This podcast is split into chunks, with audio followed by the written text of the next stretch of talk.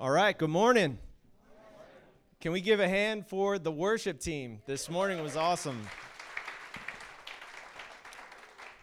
So, we're going to be continuing in our series in First Peter, which I'm super excited about.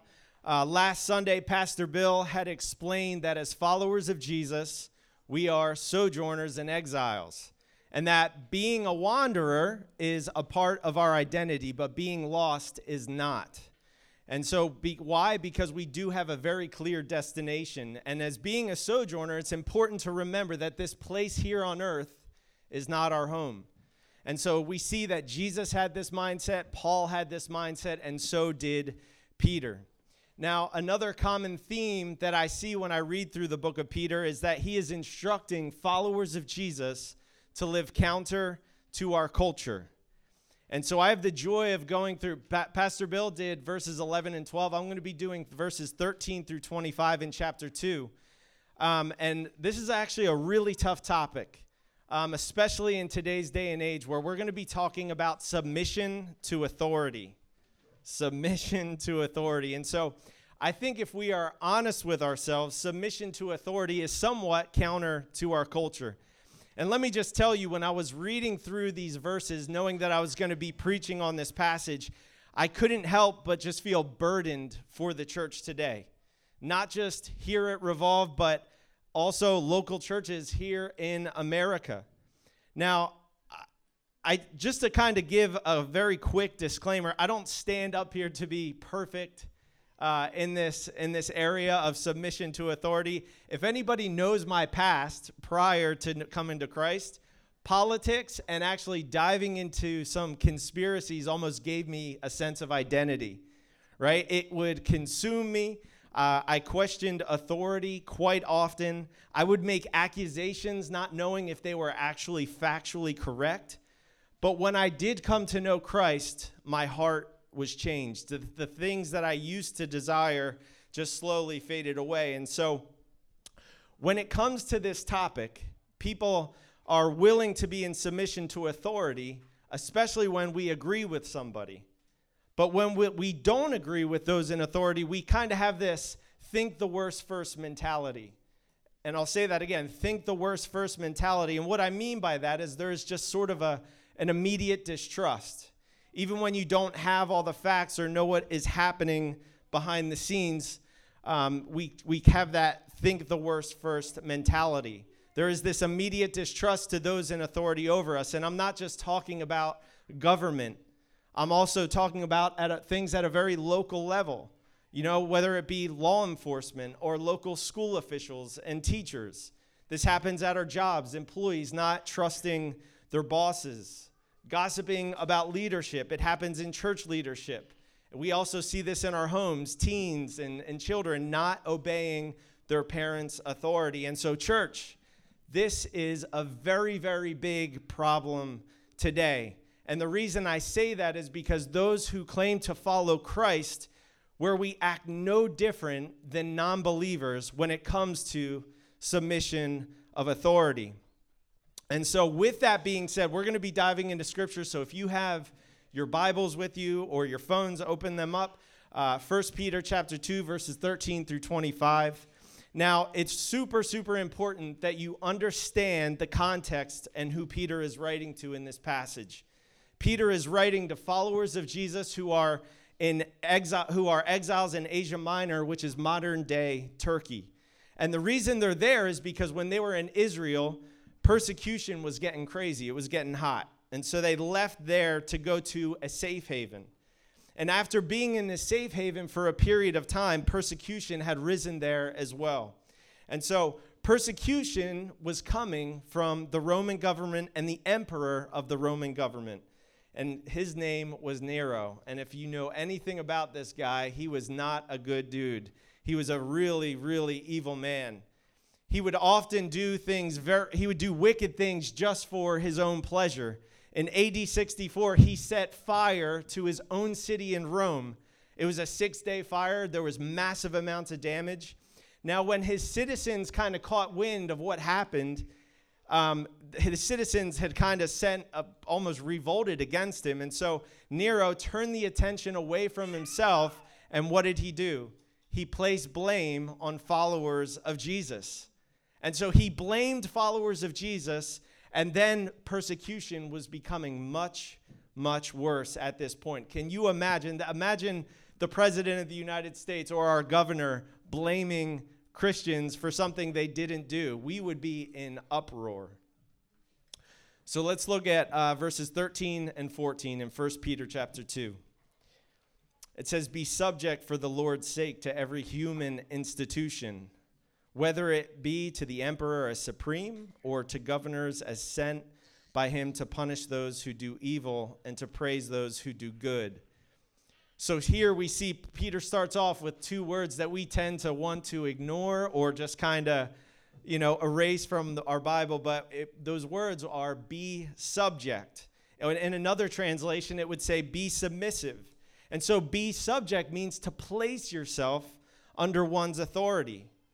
Now, it's good when you are under godly authority, but this becomes much harder when you're not under godly authority. However, what Peter is saying here, he's saying to be under authority of others as if God is the authority in your life. And so now there is an exception to this when it comes to authority. And let me just give you a few examples of that in Scripture. In the book of Daniel, chapter 3, we see King Nebuchadnezzar. He tells three guys to just bow down to him, which is Shadrach, Meshach, and Abednego. And they refused to bow down and they said, No, we worship the one true living God because they have higher authority. So God's authority trumps man's authority. In the New Testament, we see the same thing happening. In Acts chapter 4, when, when Peter and the apostles are told not to preach the gospel of Jesus, and they are arrested and brought before religious council. And then in Acts 5, it tells us this account. Acts chapter 5, verses 27 through 29 says this And when they had brought them, they set them before the council, and the high priest questioned them, saying, We strictly charged you not to teach in this name, yet here you have filled Jerusalem with your teaching, and you intend to bring this man's blood upon us. But Peter and the apostles answered, We must obey God rather than men. And so Peter, he, um, hold on. What did I do with my notes here? There we go. I didn't turn my notes over. Sorry. Um, so the overarching principle is to submit to those in authority unless they go against God's authority. And so again, God's authority trumps man's authority. But I want you to take a look going back to verse 13. Notice how Peter writes these words. He says, Be subject for the Lord's sake. Notice it doesn't say for the government's sake, it's, it's not for your sake, making it about ourselves. We are to be subject for the Lord's sake. And submission to those in authority is God's will and God's commanded to us. So we are submitting to God when we submit to man's authority. And so this is what gives him honor. This is a very, very important principle for us as followers of Jesus, Jesus and especially the church even if these people are not of your faith, Peter, notice how Peter says, every human institution. Peter means secular authority here, not just faith based authority with, uh, with, you know, that may agree with you and your beliefs. We don't necessarily get to pick and choose under whose authority we are under because God is sovereign over all. He chooses. And then Peter says this whether it be to the emperor as supreme. Now, we just discussed who this emperor was. And Nero, he was not a nice man. Certainly, he was not a godly man. He was a tyrannical leader persecuting Christians, he was targeting Christians. And so, it's important to understand this context. So, just being honest here, when I look at verses 13 and 14, I noticed myself wanting to say, but God, what if, or Peter, how far is too far here? But I think Peter's message is very, very clear. He's saying Christian obedience is living the way God wants us to live. Choosing for us to be set apart includes submission to civil authorities. Now, we don't obey or submit ourselves to, to rulers because of their inherent goodness. Peter doesn't evaluate whether they deserve it or not. He doesn't get wrapped up in the injustices. He just simply calls followers of Jesus to submit. And so I want you to compare our context of living here in America to the context of whom Peter is writing to, because again, Christians are being specifically targeted here. They're in fear of their safety, they're in fear of their life. And because Peter is, uh, the, these people didn't have the freedoms we currently have, and yet he tells the followers of Jesus to submit to human authority. The question is why? Why should they do this, especially if they're being mistreated? And verse 15 gives us a, a very clear answer. Verse 15 says, For this is the will of God, that by doing good you should put to silence the ignorance of foolish people. The people that Peter is writing to are being mistreated, abused, they're being slandered. They were accused of many things. For example, insurrection they were rebelling they were accused of rebelling against Rome. They were accused of atheism because they didn't worship Caesar. They were falsely accused of even things like incest because they would call each other brother and sister, but it was because they had just such a t- close-knit community.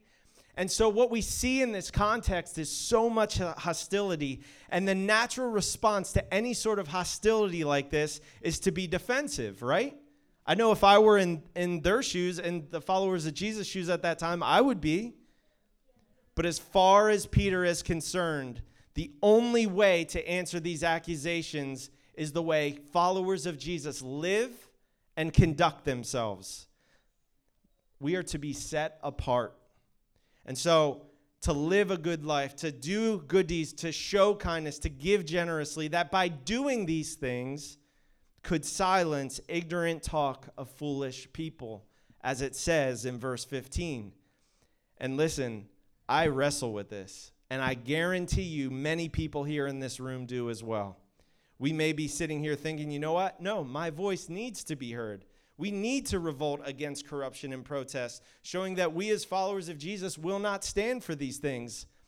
And listen, I do think there is a time and place we can do that uh, in an appropriate way. However, we should be more concerned with obeying the word of God when Peter says to subject yourselves even to unjust leadership.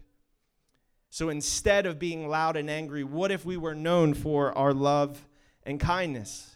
What if we showed radical acts of generosity to our enemies? What if we were known for these things? Because Peter is saying here, he's saying, look, the most effective way to approach and engage our culture is to live your life in such a way that the accusations of the people just simply don't hold up.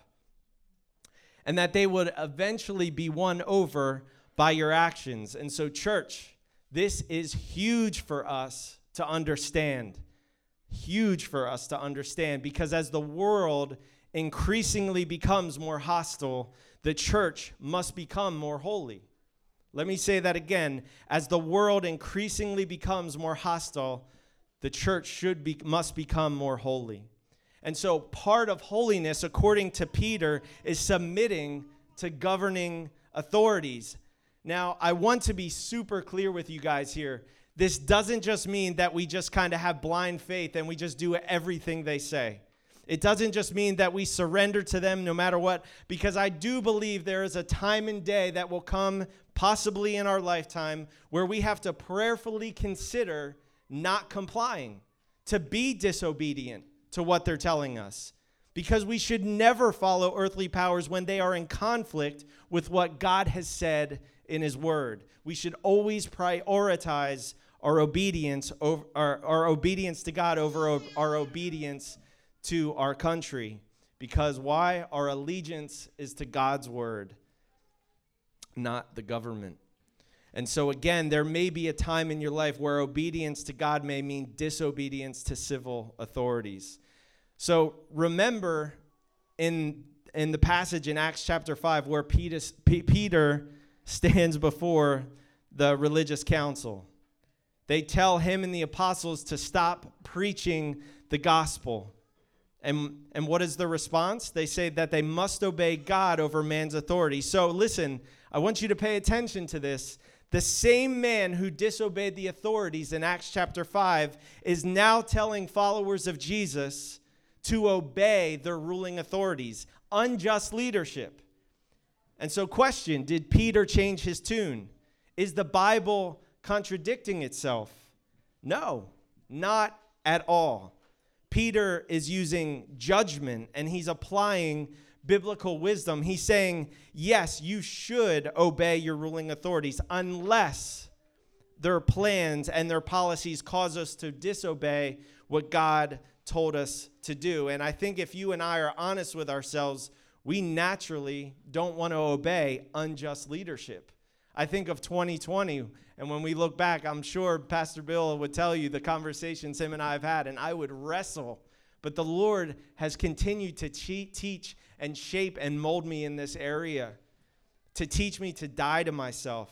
And so we see here that, P- that Peter is challenging us to be upright, to conduct ourselves as set apart, not to live self righteously, and that we should be above reproach. Look at verses 16 and 17. It says, Live as people who are free, not using your freedom as a cover up for evil, but living as servants of God. Verse 17 Honor everyone, love the brotherhood, fear God, honor the emperor. Servants, be subject to your masters with all respect, not only to do the uh, to do or to the good and gentle, but also to the unjust. And so we see in this context that the people Peter is talking to are in a messy, messy, complicated situation, but he's basically saying the way you should handle it, and he's laying out a very, very clear approach. Again, it's easy to subject ourselves with whom we agree with and who are godly, but what about those who are not godly and they're just completely unjust? Again, we wrestle with these things. I'm guilty of this. We want to stick it to the man. We want to prove our point. We want our voice to be heard. And yet, what we see in the Gospels is where Jesus tells us to die to ourselves, to take up our cross daily. Jesus refers to us as sheep amongst wolves. Sheep cannot defend themselves, but we do have a good shepherd who is our defender, and that is enough. Look at verses 18 through 20. Servants, be subject to your masters with all respect, not only to the good and gentle, but also to the unjust. For this is a gracious thing. When mindful of God, one endures sorrows while suffering unjustly.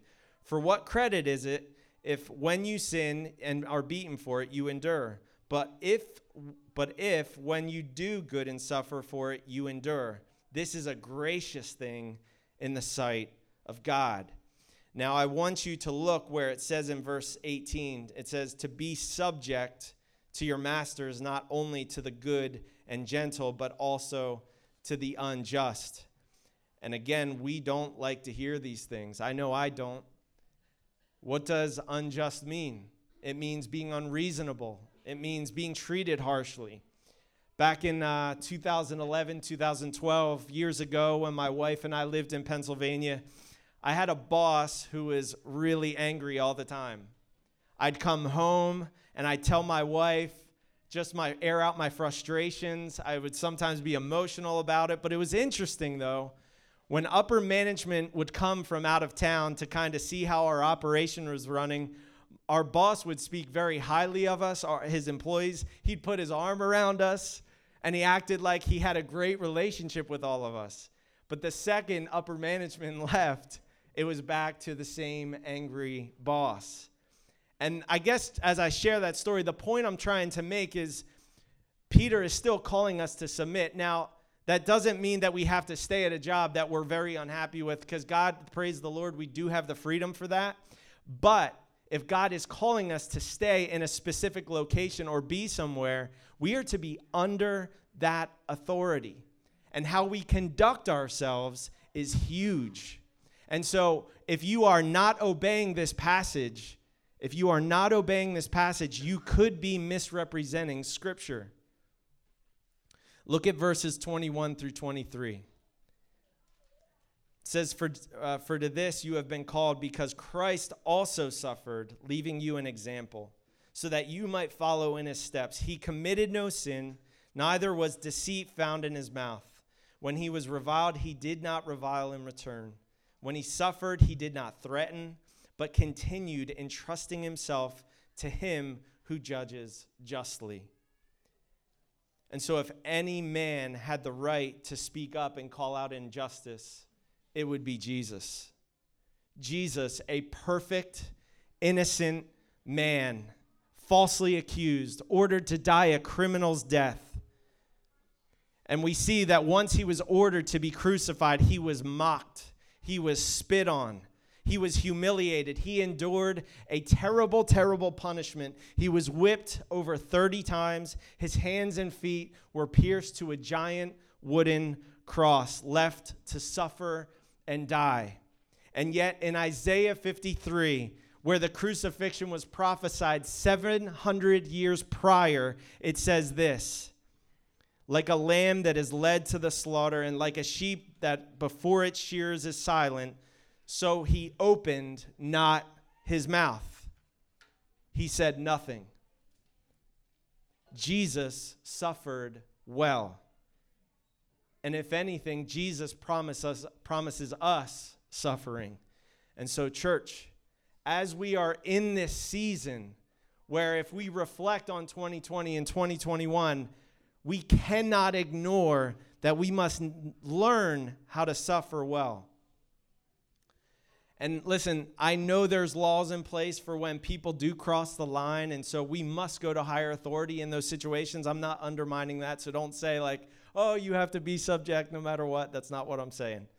But what Peter is saying is that when you are suffering with ungodly and unfair leadership, trust God to take care of things and not always take it in your hands. Because in the end, God will set things straight. It may not happen while you are in that certain situation or employed at that place, but trust God to allow Him to set things straight instead of you. And you, if anything, a command to you is to be an example of who Jesus was in the midst of being under difficult, difficult leadership. Look at verses 24 and 25. He himself bore our sins in his body on the tree that we might die to sin and live to righteousness. By his wounds you have been healed. For you were straying like sheep, but have now returned to the shepherd and overseer of your souls. And so we see this picture of Christ suffering for us so that why we could be made right with God. We were once lost, but we have now returned to our shepherd that through and that is through the work of Christ, not our own doing. And so we see that at the heart of being a follower of Jesus, it's not about us. It's not about our preferences and my wants and my personal feelings. And if church and Christianity is that for you, let me just say this as nicely as possible. This is not what it means to follow Christ, to just follow your own emotions.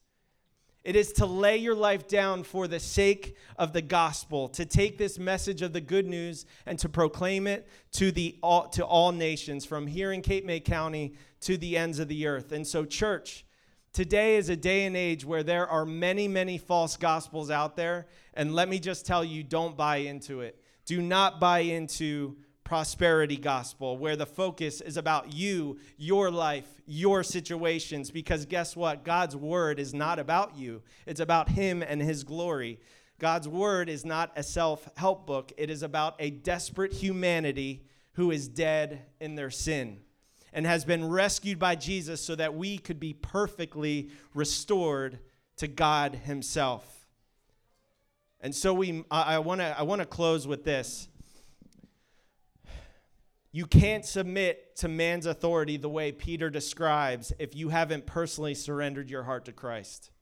Let me say that again. You cannot submit to man's authority the way Peter describes if you have not surrendered your heart to Christ. And so, if there is anybody in this room who has never surrendered their heart to Christ, man, find somebody who's a follower of Jesus that you're close with Pray with them, approach Bill, approach me, approach anybody here. We would love to talk with you. We would love to pray with you and encourage you through this. But I want to emphasize again I struggle with this. All many of us here struggle with this. It's hard to be subject to the government. It's hard to be subject to an unfair boss. It's hard to be a, to be subject to those who are just unjust. But I want you to remember and understand whom Peter is writing to, the context they were, they were in, that followers of Jesus were, be, were being falsely accused of things they didn't even do. They were in fear of their life and for their safety. And yet, Peter tells them to obey and submit to this unjust leadership. And my flesh wants to speak out and when I feel like I'm being treated unfairly. But there comes a time when Jesus says, Christian, die to yourself. Christian, live your life the way I lived, and you will bring me honor. Church, we must humble ourselves and learn what it means to suffer well.